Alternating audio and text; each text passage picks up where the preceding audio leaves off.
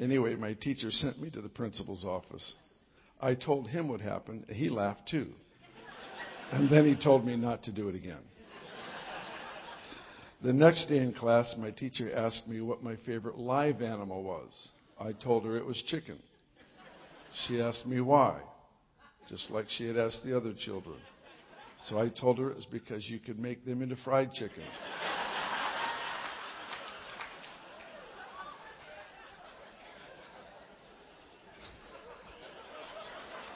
She sent me back to the principal's office. He laughed and told me not to do it again. I don't understand. My parents taught me to be honest, but my teacher doesn't like it when I am. Today, my teacher asked us to tell her what famous person we admire most. I told her Colonel Sanders.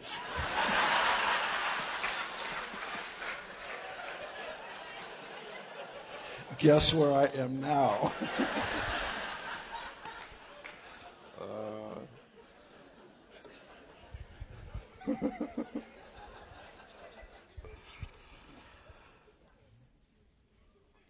it's important we don't uh, we don't live in reaction to the devil.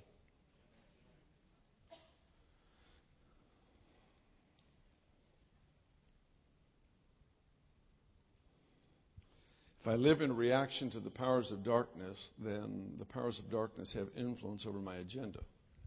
They're not worthy. Jesus taught us to live in response to the Father. He said, I only do what I see my Father do, I only say what I hear my Father say.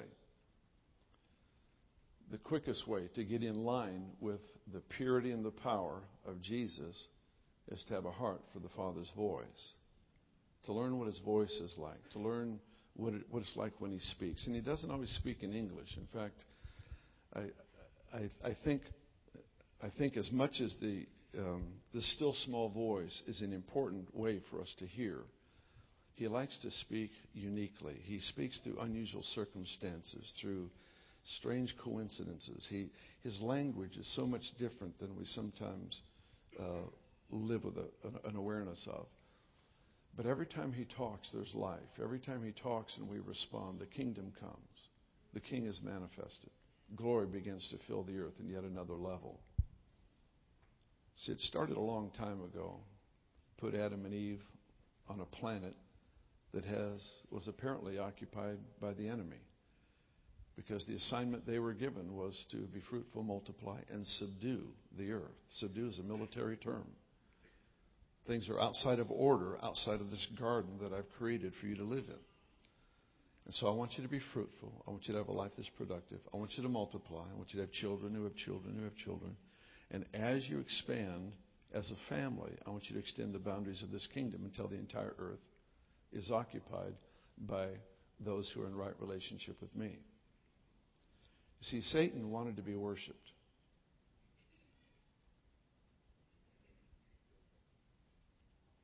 He longed for the worship that was was going to God, and um, and this whole split came in heaven where he was kicked out and a third of the angels with him.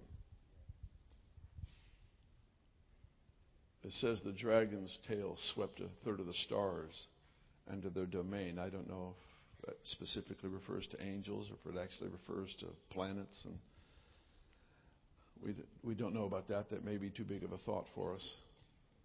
But the point is, is that the earth was occupied and Adam and Eve were planted here to do a takeover. The divine makeover. That rhymes. I didn't even mean it. And as they see, the enemy has never been a threat to God. It's with simply a word. It can destroy the complete demonic realm in a heartbeat. There's, there's, there's no threat whatsoever. Satan is not the opposite of God. He's the opposite of Michael, the archangel. He's a created being. He has limitations. He's been severed from his life source, so he dies even as we speak. He's like a branch cut off from a tree. It may be green when you cut it off. The leaves still may be there, the fruit still may be on it, but it's been severed from its life source. And so the Lord, because this serpent wanted to be worshiped, the Lord actually created us in his image those who would worship by choice and planted us on a planet to take over a planet that was in chaos by people who worshiped by choice. The ultimate affront, the ultimate conflict with the whole thing that got into the devil's head. Adam and Eve fell. You know the story. Jesus came, took our place in death. It's an amazing thing to me. I still, I still am stunned. I, I like, I love the gospel because it's you can understand it in a sense you can experience, but you can't comprehend it. No matter what layer you peel back and get another level of understanding on, he's going to yet peel back another one. You know, he's, he's going to constantly keep us in mystery because mystery is as important as revelation. What you don't know is as important as what you do know. And so the Lord took upon himself what I deserved so that I could get what he deserved. And there's never been a better deal. And when he rose from the dead, he took he stood in Matthew 28 before the disciples and really before all humanity that had come to him through the ages. And he said, All authority has been given to me. Now think about it. When he says all authority, that means there's somebody that has no authority. Remember the branch cut off from the tree? All authority has been given to me. Therefore, go. In other words, what he, what he was declaring is let's get back to plan A. My desire was for a planet to be encompassed and covered with the rule of God through yielded people. That was the plan. It was the plan from day one.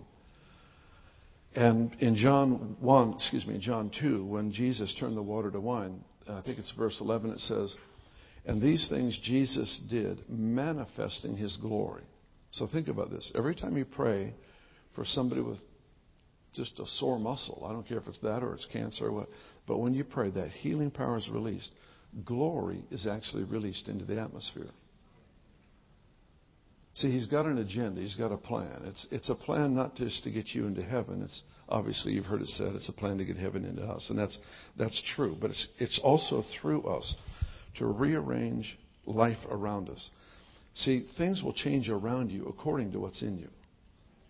The, your internal reality will always become your external reality. If you're filled with conflict and you're just really battling with stuff, it will show. It'll leak out somewhere where you let your guard down because everybody lets their guard down. It's maybe with the kids, maybe with the dog. You know, it's going to be somewhere the guard's going to let down, and that reality of conflict that is internal is going to be.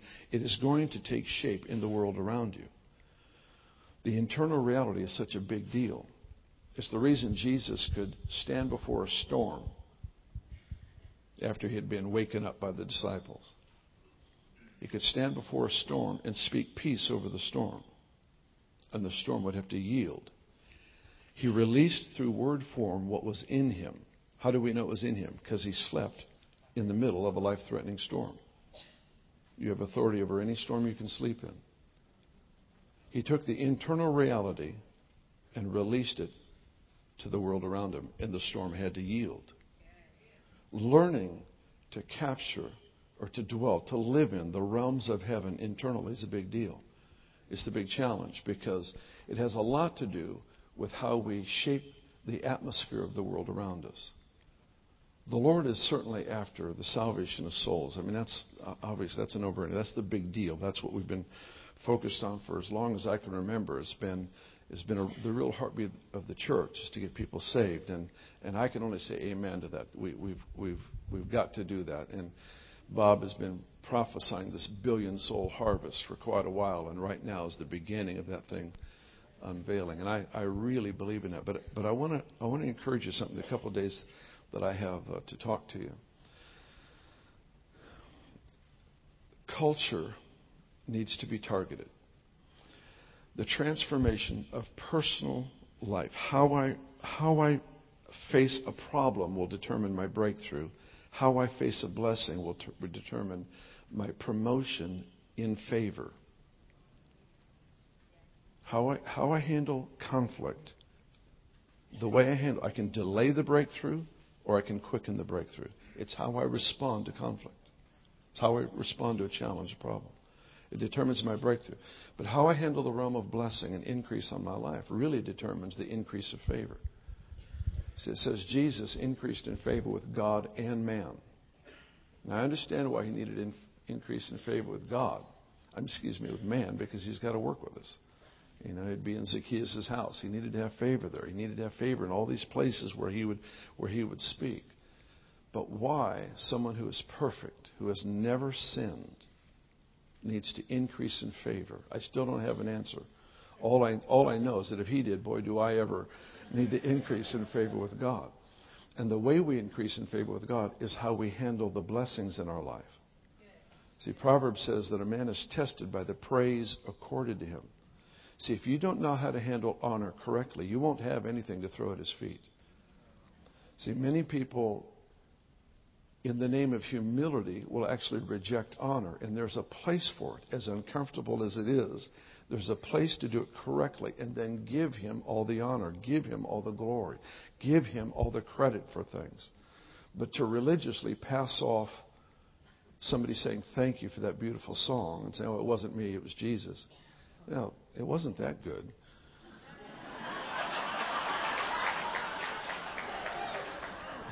I'm, I'm pretty sure if Jesus would have sung it, it would have been better. But,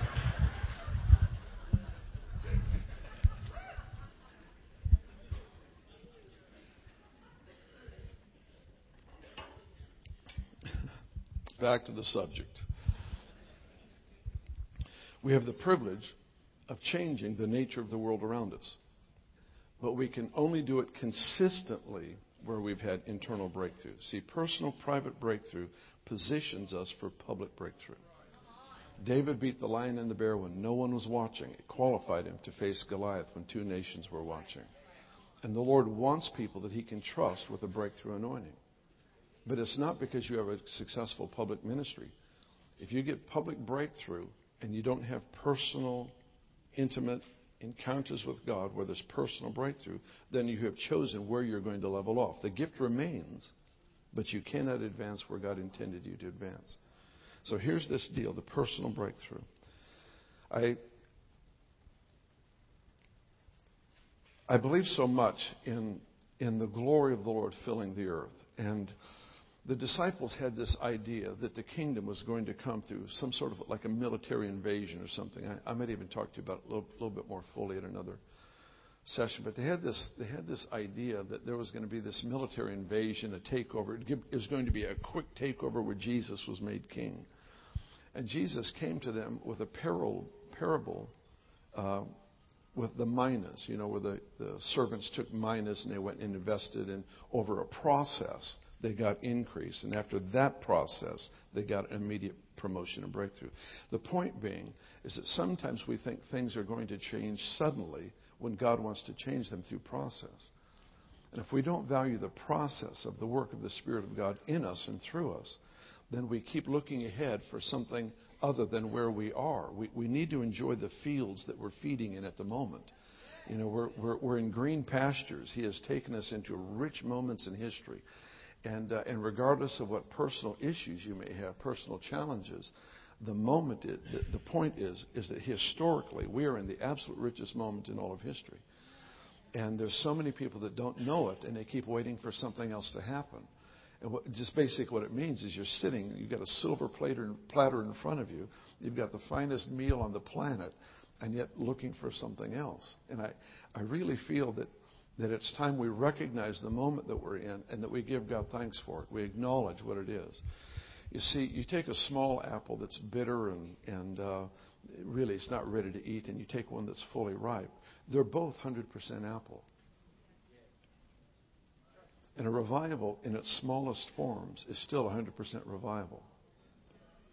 And it doesn't do God any, it doesn't give him any glory for us to say, well, this isn't, you know, because we can look historically and say, well, it's not what it you know, maybe what happened here and what happened there. This was different here, this was different there. And downgrade the value of what God is doing. There is no increase for those who can't be entrusted with small things. It's a big deal that we recognize the, the, the, subtle shifts and changes in culture and society, in the church, in our lives, the experiences that we have. It's valuable that we recognize these things and give God the honor for them. Give Him, acknowledge that these things are from God and these things are rich and powerful. I remember uh, s- several years ago, I went down to Argentina because I wanted to see what was happening there. I'd heard they'd been in revival for, you know, 20 some years. And I just wanted to see it myself. So I went down with Randy Clark and, and just went down to, to taste their wine, so to speak, and uh, see what vintage they were carrying and what God was doing. And, and uh, had a wonderful time. But I came back with a conviction you know, it's the same anointing. They've been doing it for 20 years, I've been doing it for a few. But it's the same, it's a small apple. And if I don't treasure what is developing, I may unintentionally kill the thing. Does that make sense?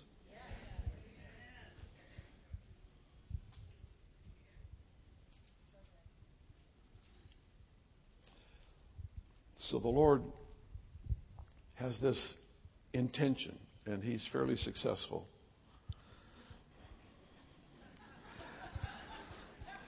when He gets it in His mind to do something, it's, it's, it's pretty much going to happen. And He's got this plan to fill this planet with His glory.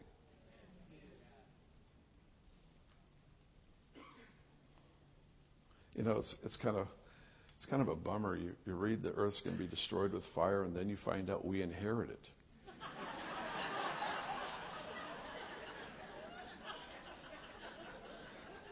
Can we talk?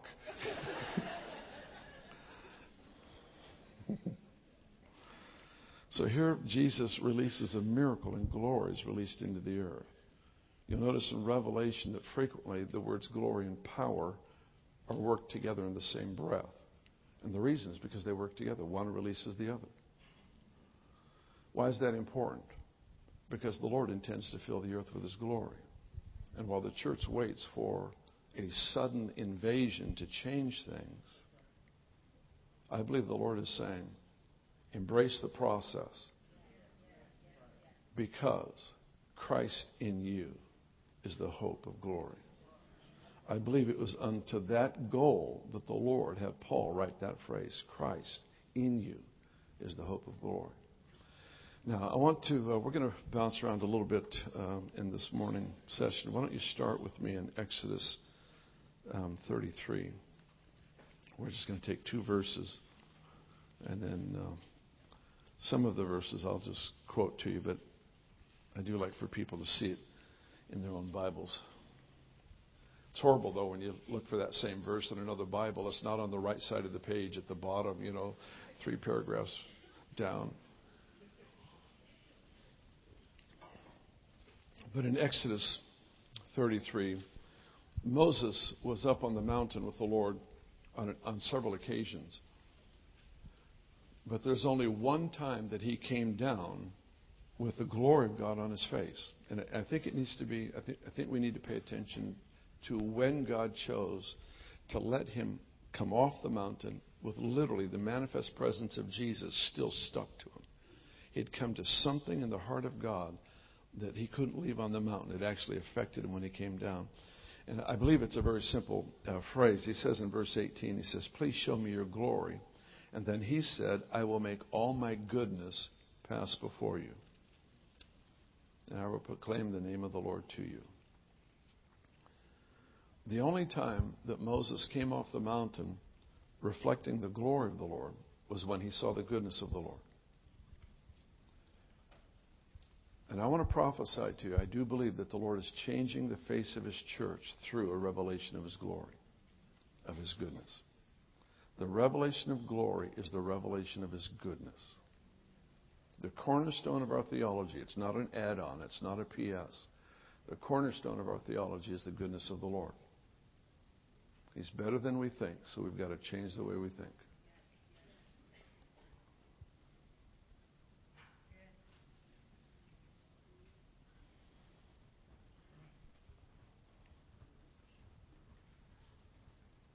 God is changing the face of the church through a revelation of His glory. Hosea 3, verse 5 says, In the last days, people will fear God because of his goodness.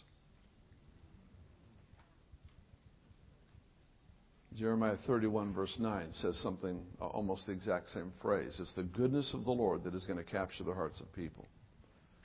It's never been seen before in a way that needs to be seen. It's, see, to see something in God is, is to have before you an opportunity to experience something. So every time the Lord brings you into an encounter, into any kind of an experience with Him, it's the entrance to an inheritance.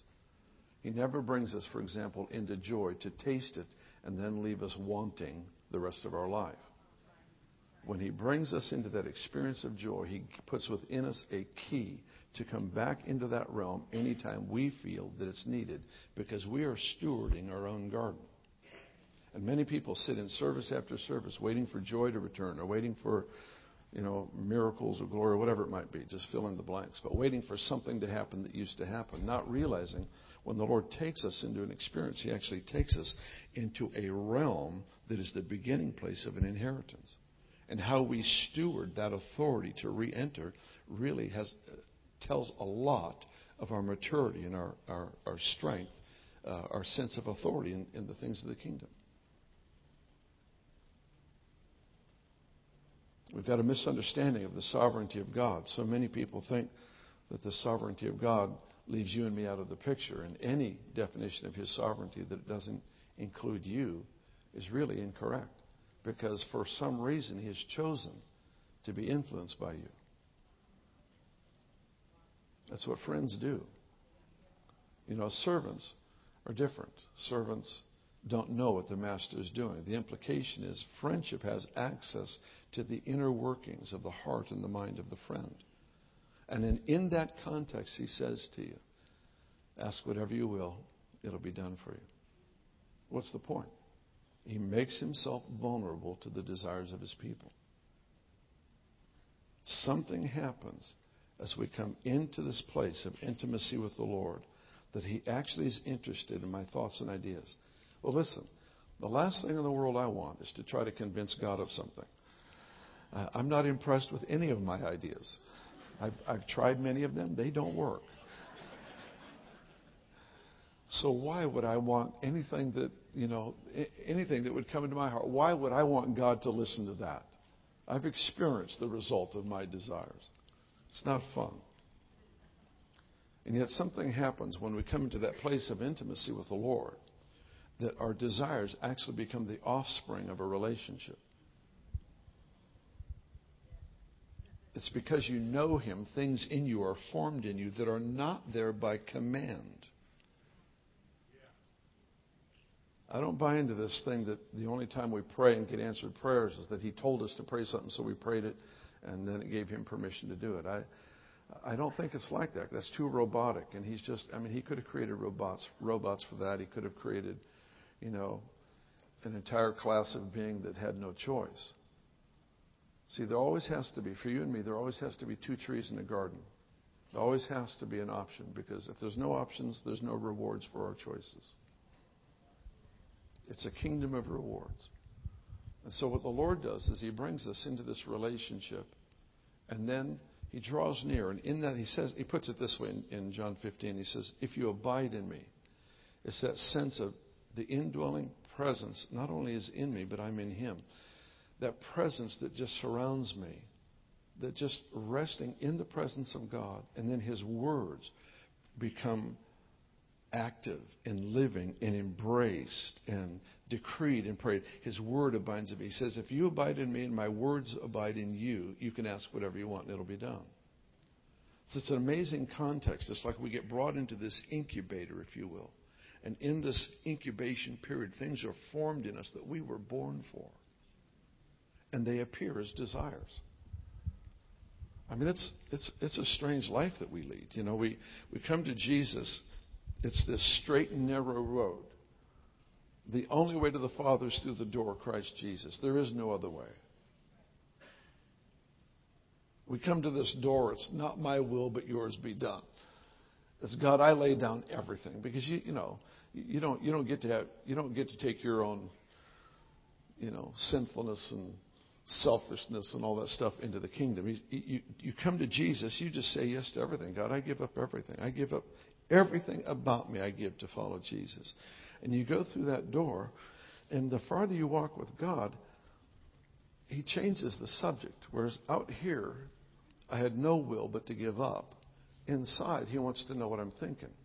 And that's completely different than it was on the outside on the outside, I didn't get to make my own contract. I had to sign his, which basically said, I have to die.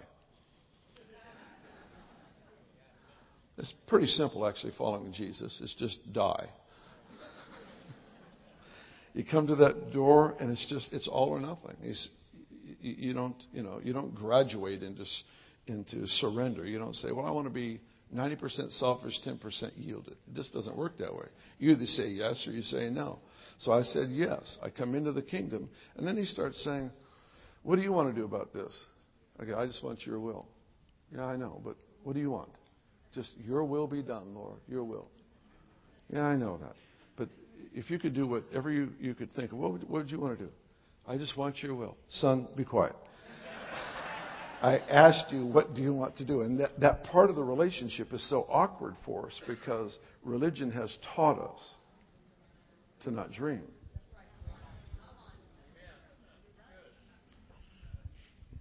One of the greatest difficulties we have in places where there's a wonderful move of the Spirit of God, as there is here. As we have people who constantly crucify the resurrected man in the name of discipleship.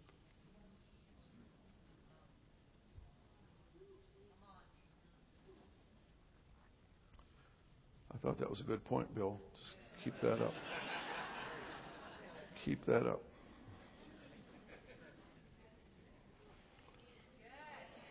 Say it again. You missed it? One of the greatest problems for us, especially with those wonderful moves of the Spirit of God, is if people come to Christ, their lives are changed, they're yielded. But then the big problem is we continue to crucify the resurrected man in the name of discipleship. We keep killing the thing that God has raised.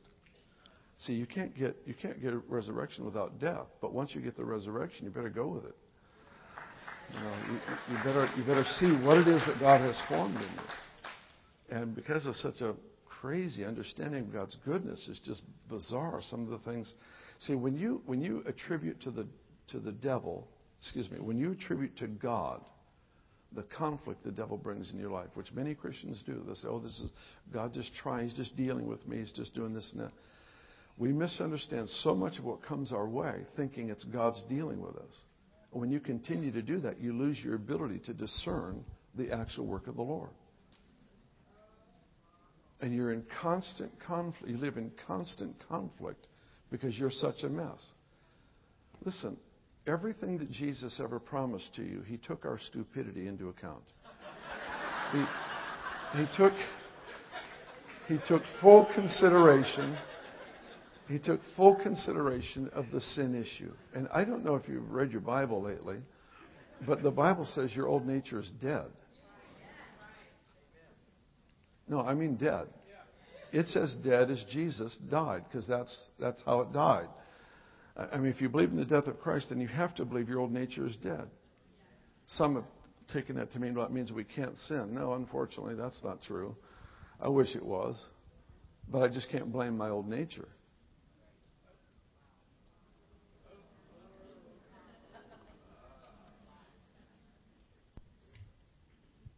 Says we were buried in Christ, resurrected into his life. That is the new believer.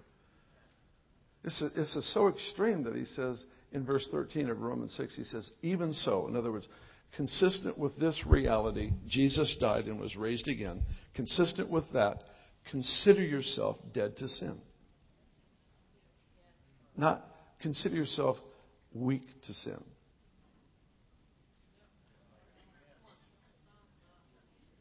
You look at sin, it's like a third shoe. Where am I going to put it? I have no place for it. See, it's not mind over matter, it's renewed mind. See, our mind's either renewed or it's at war with God. There's no middle ground for us.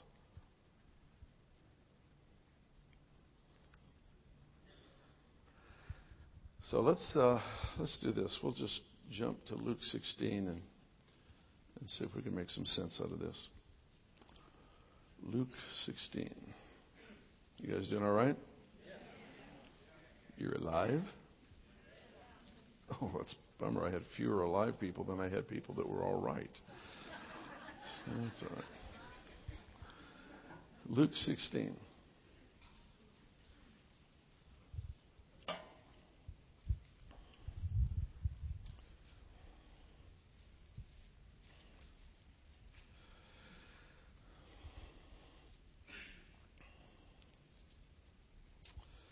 Verse 16. The law and the prophets were until John. Since that time, the kingdom of God has been preached, and everyone is pressing into it. The law and the prophets were until John. What does that mean? The law and the prophets were until John. They had a voice, they had a season. And it was a righteous voice, and it was a righteous season. There was no blemish to it. It was not given to us. The law and the prophets were not given to us in an inefficient manner, in a defective way. It was perfect for its season, but it was for a season. And the season of the law and the prophets had three primary ambitions, in, in my thinking. There may be dozens, but there's three that I understand. The first one is the scripture says that law was given to reveal sin.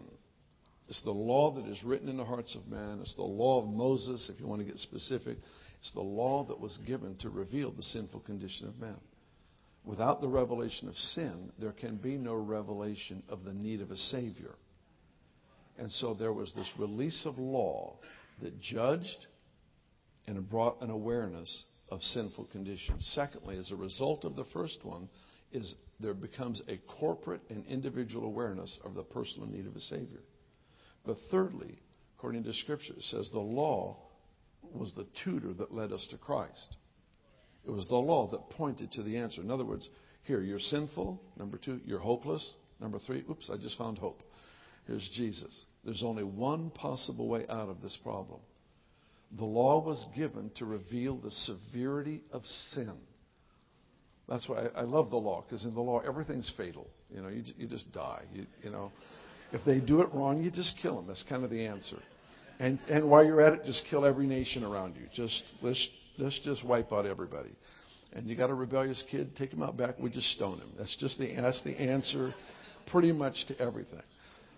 And the law was given to reveal the severity of sin. It was so severe that if you were carrying a sacrifice, uh, let's say a lamb, to the temple to or the tabernacle to be offered as an offering, um, and an unclean person uh, came and touched that lamb, that lamb would now be considered unclean. Because in the Old Testament context, unrighteousness, uncleanness, defilement is stronger. The severity of sin is revealed in that context. You touch a leper, you get real merciful, you touch the leper, guess what? You're now unclean. That's the Old Testament way. But in the New Testament, when you touch the leper, the leper becomes clean.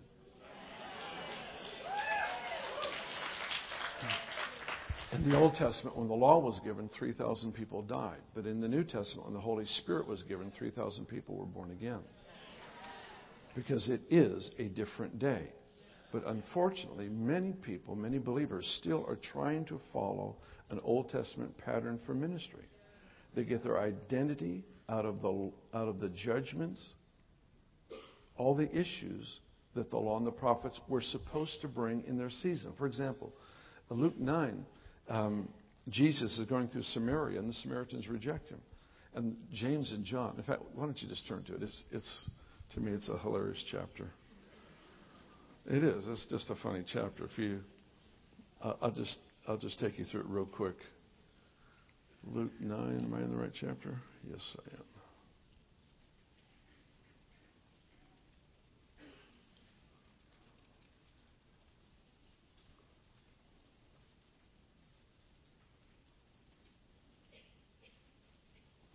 Jesus, at the beginning of the chapter, down verses um, verse two, he releases, he gives to them power and authority, and then um, they go out and they're released to their own cities and they experience a bunch of miracles. And after they come back, they get the disciples get into this discussion up in verse uh, 46.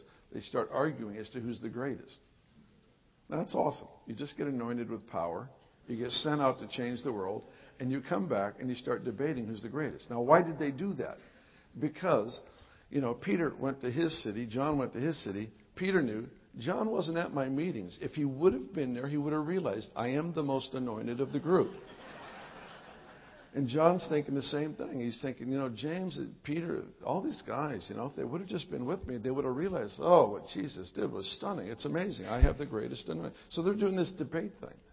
And this is after they got chosen by God and, you know, anointed and sent out in ministry. So first they're arguing as to who's the greatest. Secondly, in verse 49 and 50, um, they want to they want to scold some people that are preaching Jesus, but they aren't in their club.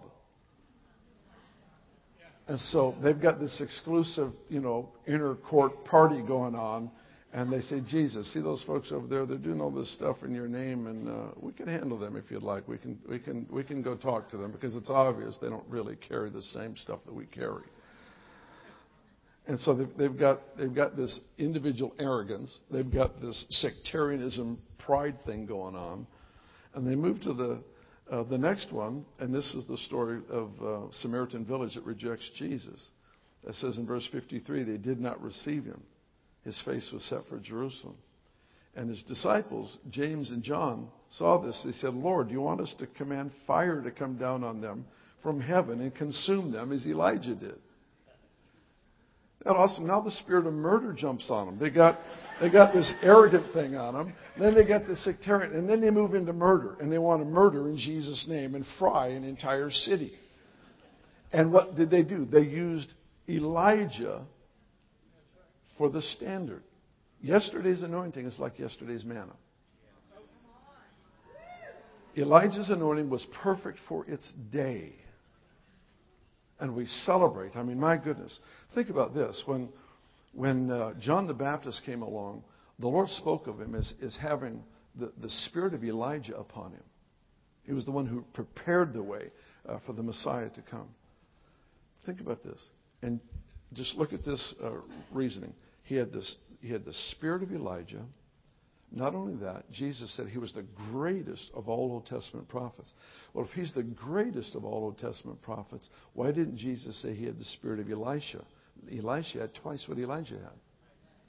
Because the honor always goes to the father of the movement.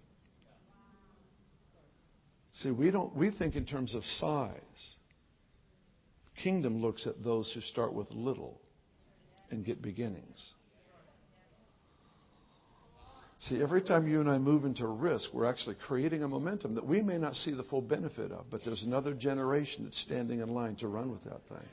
And we have, we have to be willing to realize, you know what, our, my actions, I may not see the full benefit of them in my lifetime, but we've been called to live for a generation we'll never see.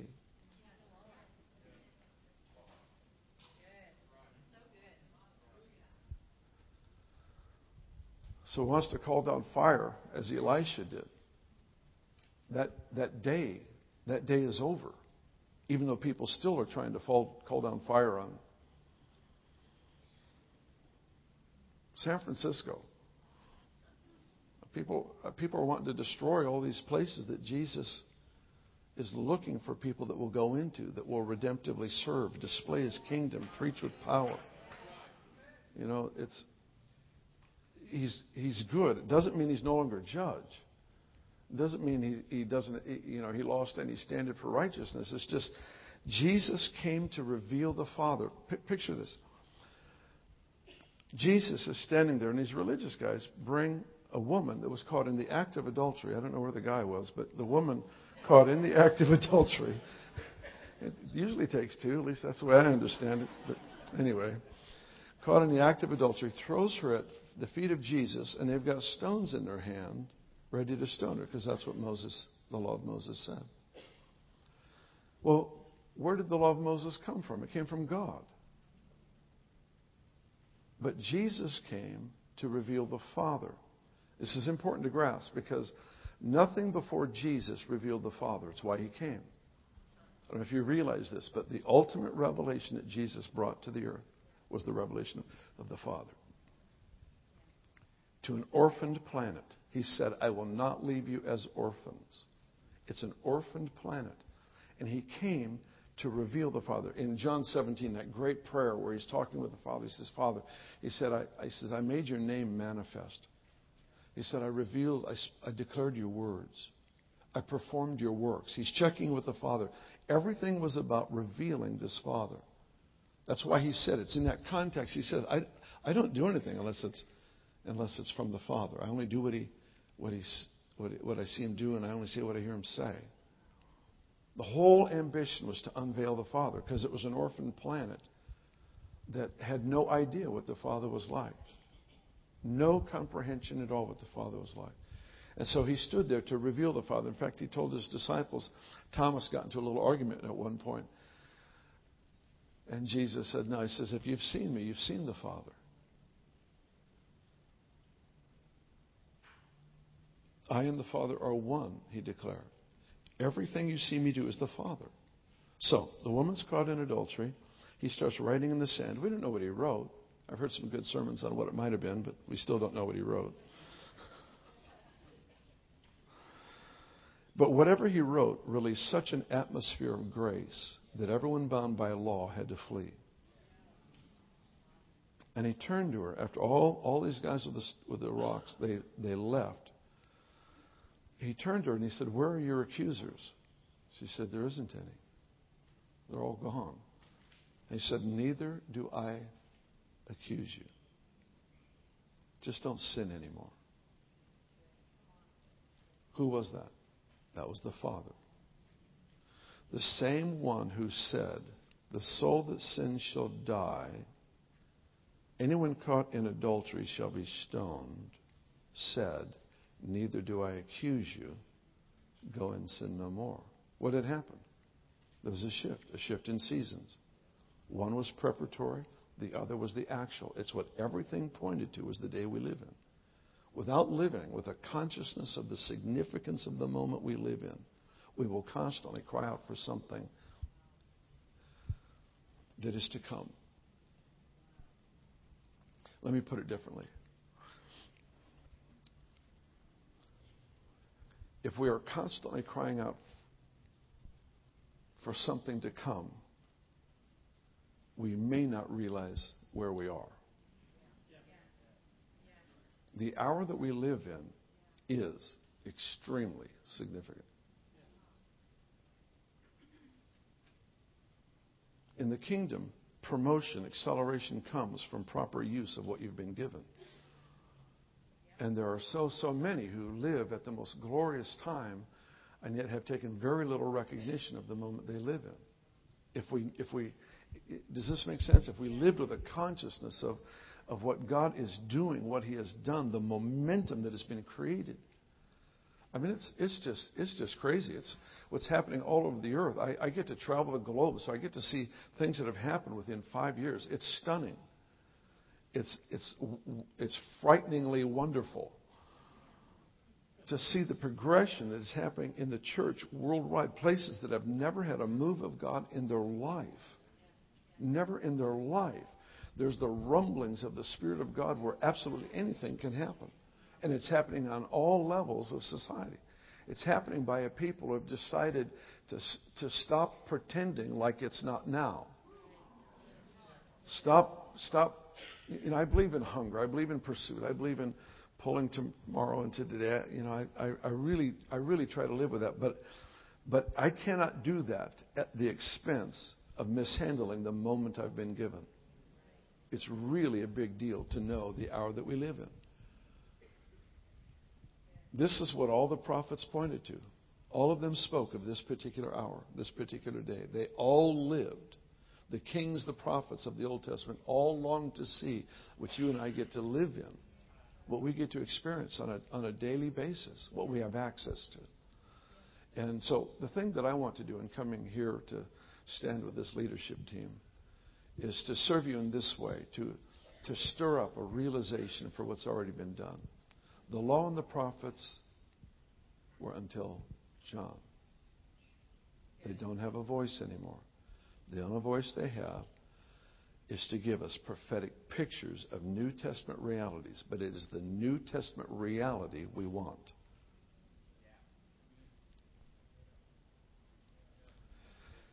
Amen, Bill.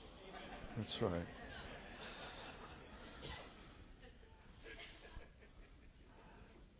I mean, I'm asked constantly, well, you know, they'll bring it, up you know, when we talk about God healing people, what about Job? I'm not Job's disciple. I mean, I'm Jesus' disciple. Job is the question, Jesus is the answer.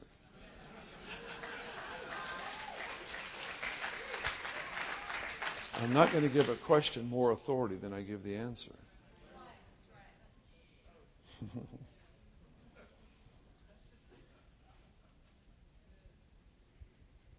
See, you can't you can't pull something out of the Old Testament, um, something that uh, happened to anybody in the Old Testament. You can't pull that out and have that trump or cancel the clear manifestation of the Father found in Jesus.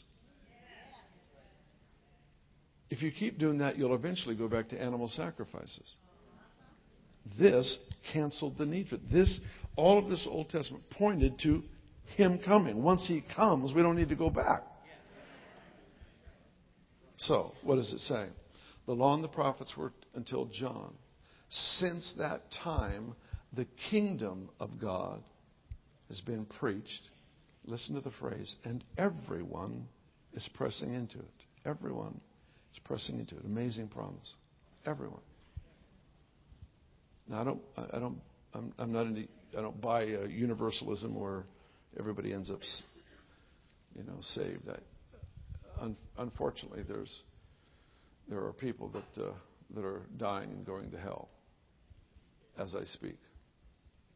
You know that reality as I do. But these promises are waiting in Scripture for somebody to adopt them. They are not supposed to be glanced over a moment of excitement and then move on in life. They're supposed to shape how we think and see.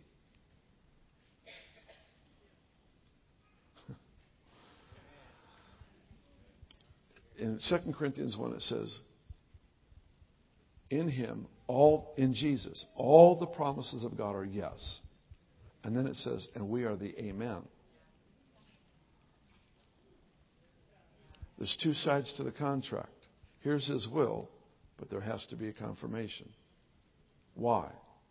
It's just the role you play. It's the job we have. Well, why do I need to be to confirm God's will? Listen, Jesus didn't even come.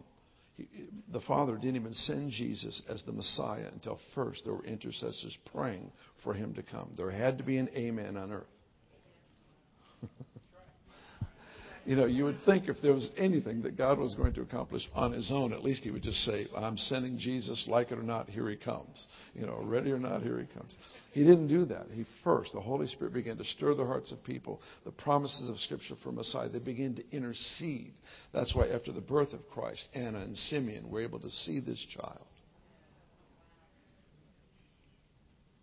So if the Lord has so linked his purposes on the planet to what you and I do, then it's probably a good idea that we, uh, that we wake up to the responsibility and realize that there's an amen. His his, what he has accomplished is perfect. His will on the planet is, is heaven. Heaven. He didn't say heaven on earth to keep us excited till he returned. 2,000 years is a long time to stay emotionally up.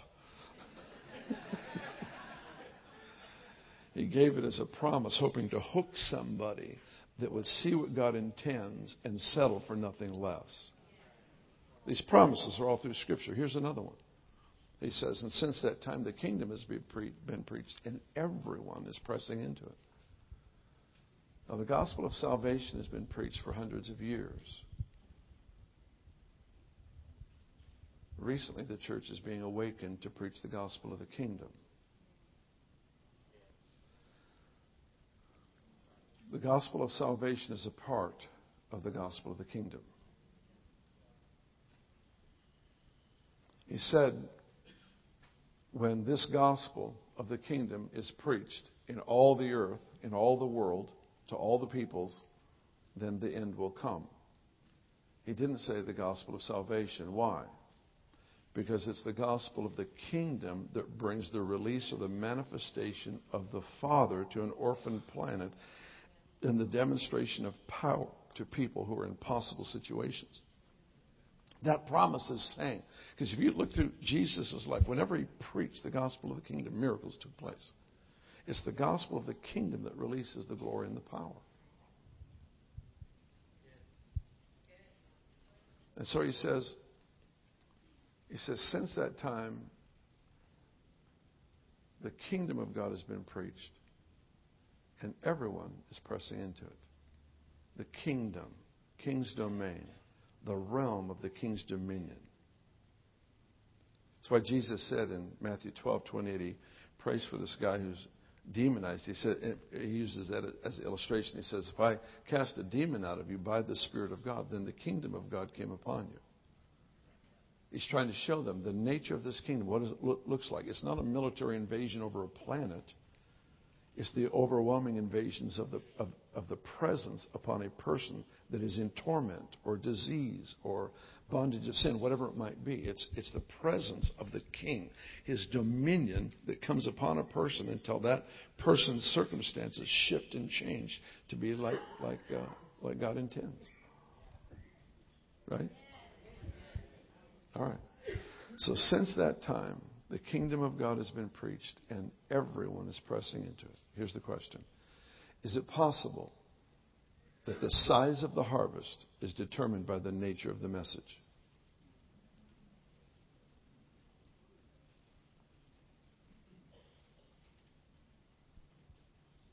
See, when you come to people and you let them know that the king is near and the answers are present and they are now, we get out of this Russian roulette mentality that who knows, maybe you'll get a miracle, maybe you won't. Jesus never pulled that one. We do so we can feel better about the lack of breakthrough. But the gospel of the kingdom is present tense answers, while the gospel of the, the kingdom of God is at hand. It is within reach. It's in the here, it's in the now. Is there more to come? Well, of course there is. But the more doesn't come until I properly use what I've been given.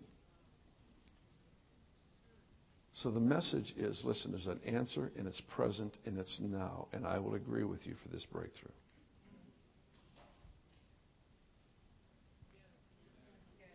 It's key to the harvest. You and me carrying this good news. It's not good in a tainted way, in a twisted sort of way. It is good news, 100% good. And in the last days, people will fear God because of his goodness. What do you think Paul meant when he said that it's his kindness that leads us to repentance? I believe the Lord wants to rework things for us and give us a revelation of His goodness. Because I believe it'll change the face of the church. It'll shift and change what we're, what we're capable of bringing to this planet, what we're capable of bringing to society. Now, let me, let me end. Uh, when I say ending, that's relative. It's just we're closer than we were. You know.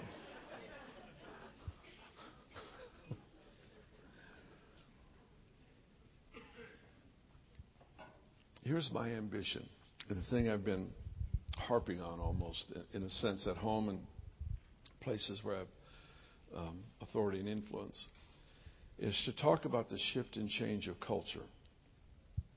The whole internal reality that we talked about. It's really vital that we get personal victories with God, that the issues that cause us to be afraid, that we get those things settled. Fear is, is an absolute thief. Fear reduces decrees to petitions. We've been positioned by the Lord through decree to shift and to change reality and to cause things to change and to happen differently in the course of history. The authority has been given to us to do those things, not at whim, not carelessly, but as we hear from the Father to make these decrees. But fear reduces us from ones who make change, who instead we petition and ask God to come and make the changes. When in fact, the word released through your lips is supposed to change things.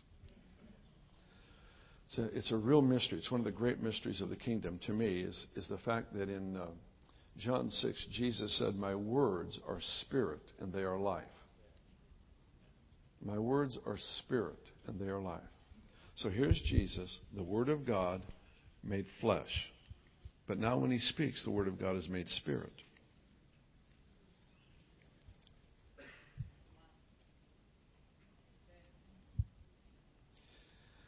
It's the reason the atmosphere changes anytime he spoke. Every time he spoke, it changed. It says they, they, they, they couldn't believe the grace filled words that were coming out of his mouth. They couldn't believe the atmospheric shift that took place over a crowd once he started talking. Why? Because words become spirit. Why is that important? The kingdom of God is not meat or drink, but it's righteousness, peace, and joy. What's the next phrase? In the Holy Spirit.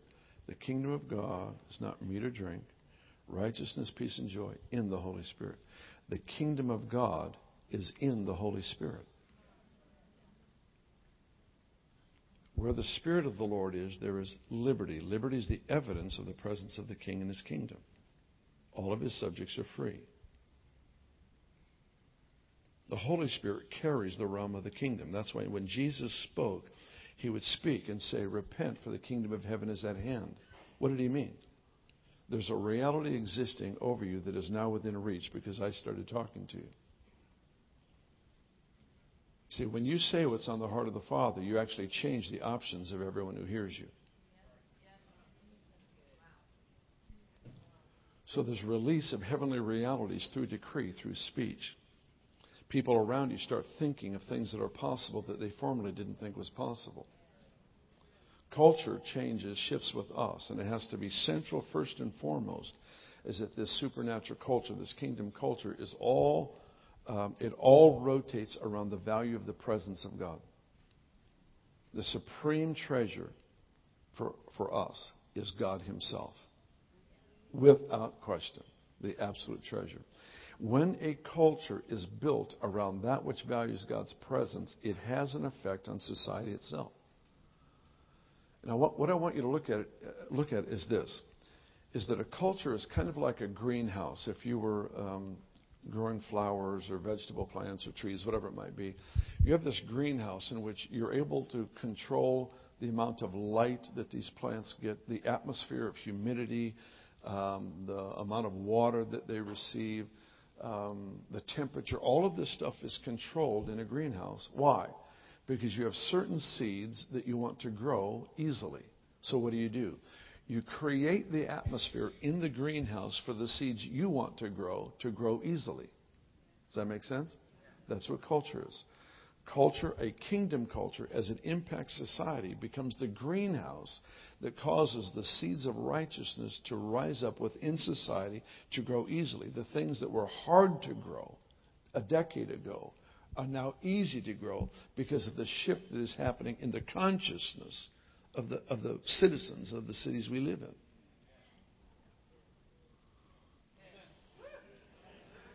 This is really a big deal. We, we have to think in terms of more than getting somebody to repeat a prayer. Um, and, and I don't ever want to devalue that because I, I, just, I just am rocked every time I see someone come to Christ. But our vision has to be for culture itself to shift and to change. And it means we have to change. It means that culture is not just attending church, paying tithes, worshiping God, singing songs in our services. It has, it has to be something that's different than that. It has to, it has to impact how we do family life. Impact.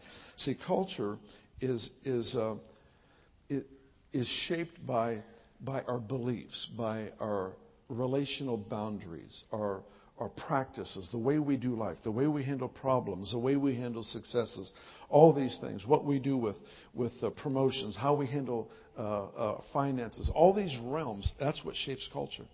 And when that internal reality becomes something that we give priority to, and those issues of life become settled, we're in a place to actually shift and impact uh, the nature of culture of the cities we live in until, until they start thinking thoughts they would never think. See, what happens is culture, culture is what? It's shifting atmosphere. What a kingdom culture does is it changes the atmosphere that rests over a city and it changes what people are, become conscious of. Whereas in one season of your city, maybe they're constantly aware of the traumas and the difficulties of life, and they hate this person and that group and that, you know, and there's that kind of thing going on in the city, and people just have to almost fight to not you know, to not become hostile. Sometimes that rests over cities. Well, in the kingdom, it's completely different. People start thinking of, you know, that neighbor, they're just, uh, they've done so much to encourage us through the years. We really need to do something to honor them. Well, they never would have thought of that five years ago. But what happens when there's cultural shift is you have people start drawing drawing out of who God intended them to be. They start living out of the deep place instead of the shallow place of hurt and inferiority and all this stuff. They start living out of the deep place of destiny and purpose.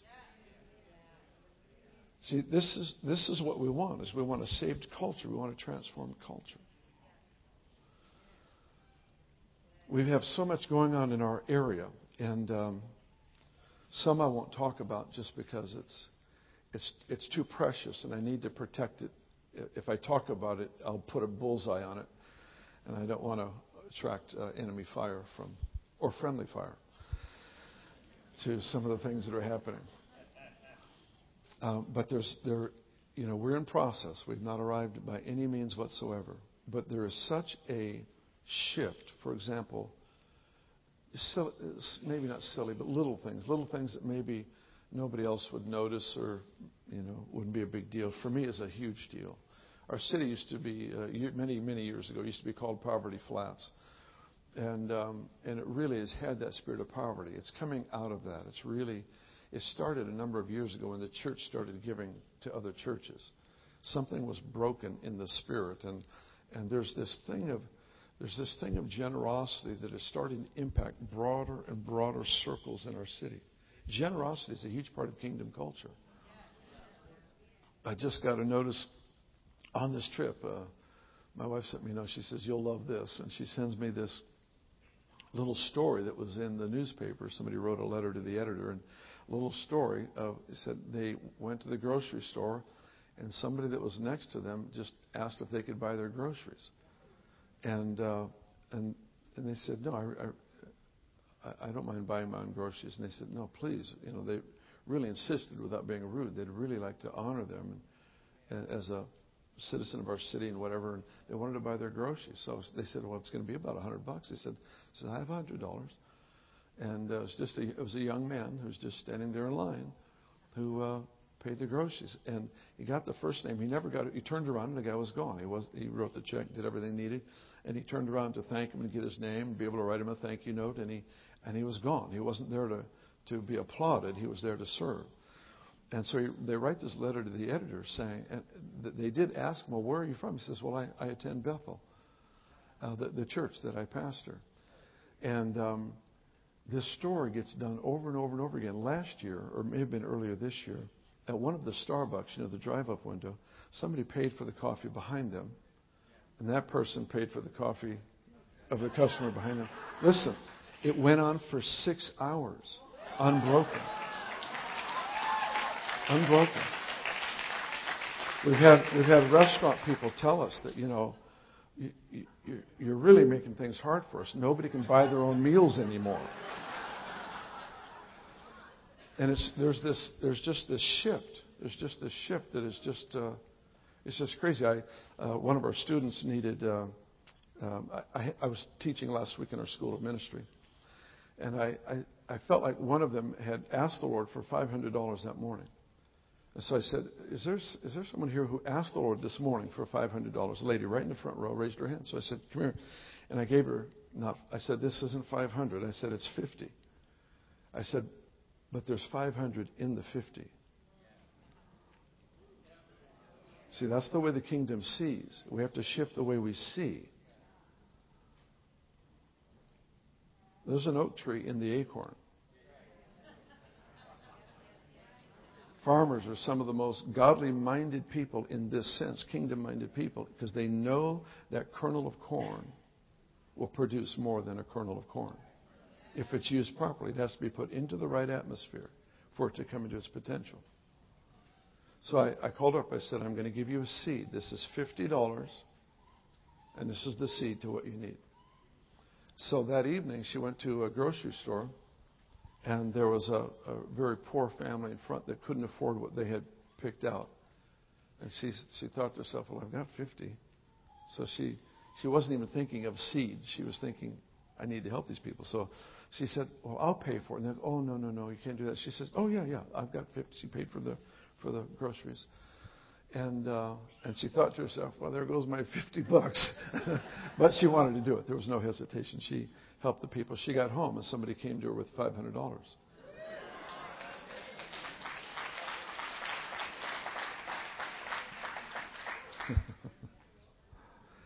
See, the Bible says when you give to the poor, you lend to the Lord. And He has really high interest rates. From 50 to 500. That's, that's significant interest rates right there. 30, 60, 100 fold. Come on. I'm going to end with this. This is actually the ending. Now, it's a long runway, so I'm going to touch the plane down. But there is a distance from where I land to where I park the plane.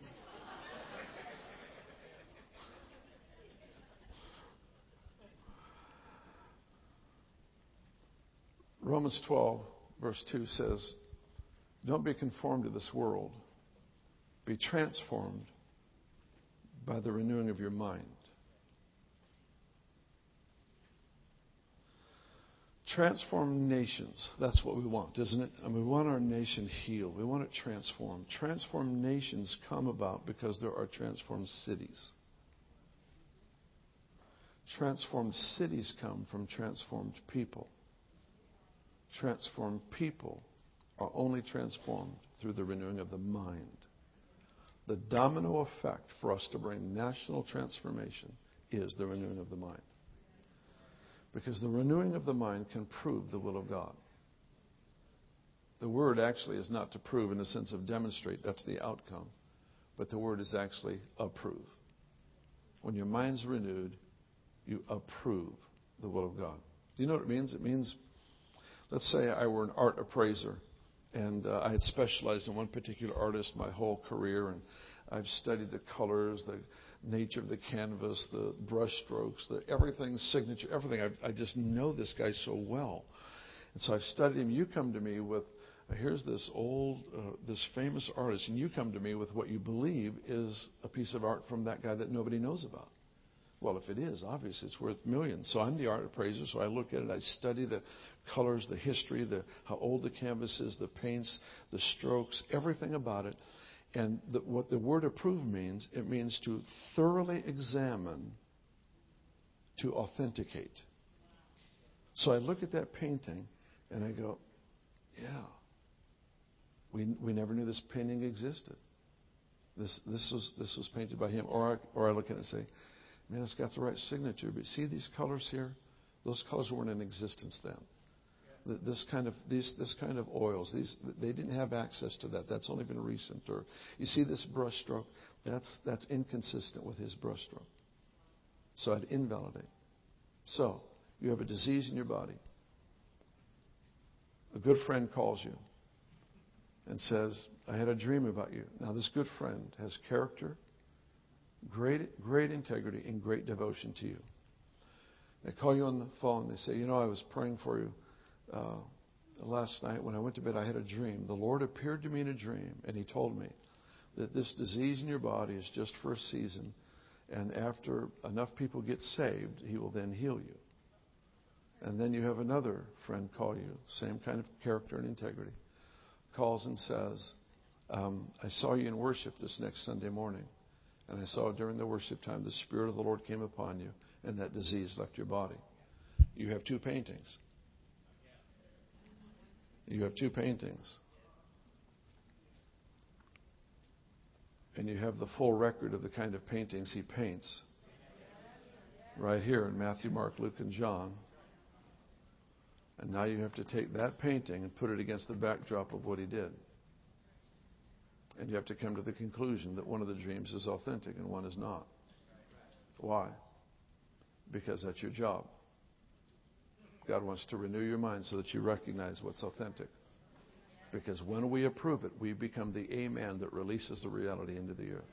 Let's stand.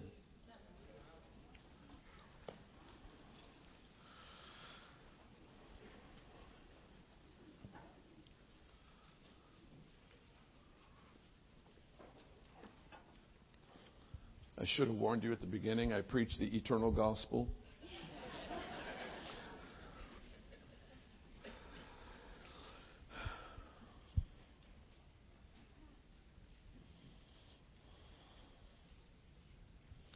The person standing next to you really needed to hear that.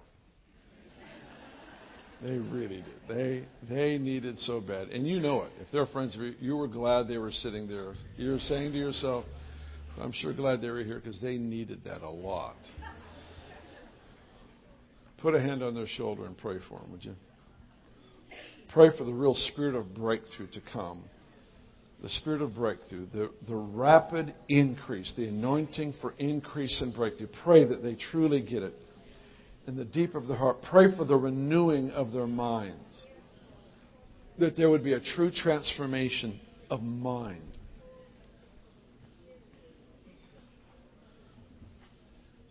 Yeah, pray a little more aggressively. Pray like you actually believe God's going to do something. They, they're in desperate need of your help right now.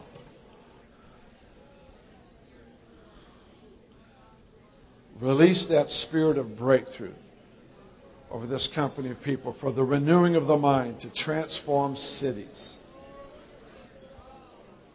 Help us to be able to bring true kingdom answers into society. True spirit of breakthrough. Absolute turnaround.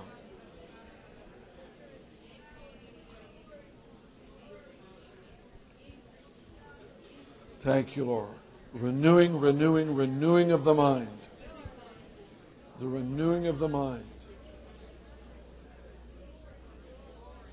The renewing of the mind. Total transformation of the mind.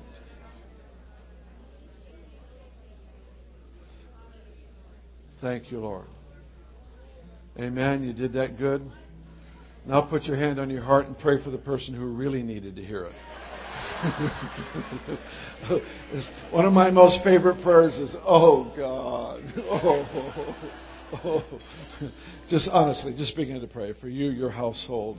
Just the spirit of breakthrough would come because we, it's a great time for us to display how wonderful the Father is, what He's like to display it, to put Him on display, to reveal what His will is like, how much He loves people. He restores the most broken situations. Thank you, Lord. Holy Spirit, I ask that you would come and that there would be a rich impartation of hope. Hope. Hope. How many of you came to this event um, weak in hope, and specifically, you, you, want, you came wanting that healed? Just put a hand up. Just, just weak in hope. Just, it's, it's a really big deal that we have hope because the person who has the most hope has the most influence. And the, and the way we get positioned into influence into culture and society is by having is being just possessed by hope. Just being hopelessly hopeful. Put your hand up again if that's you. We'll take just a moment for this, but I want you to lay hands on these folks. Let's pray a supernatural breakthrough comes upon them where hope they become known for hope. Lay hands on them. Lay hands. You see somebody next to you with their hand up? Lay hands on them. Just lay hands on them. A mantle of hope that is supernatural. Supernatural hope. Release the grace for supernatural hope. Great, great hope.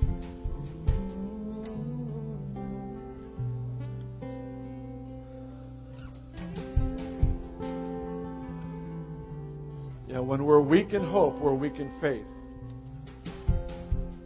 Hope is the atmosphere faith grows out of. So, Lord, we pray for that just refreshing of the Spirit of God right now to restore all that has been stolen from these individuals. We pray for absolute infusion of supernatural hope. In Jesus' name. In Jesus' name. Amen. Amen.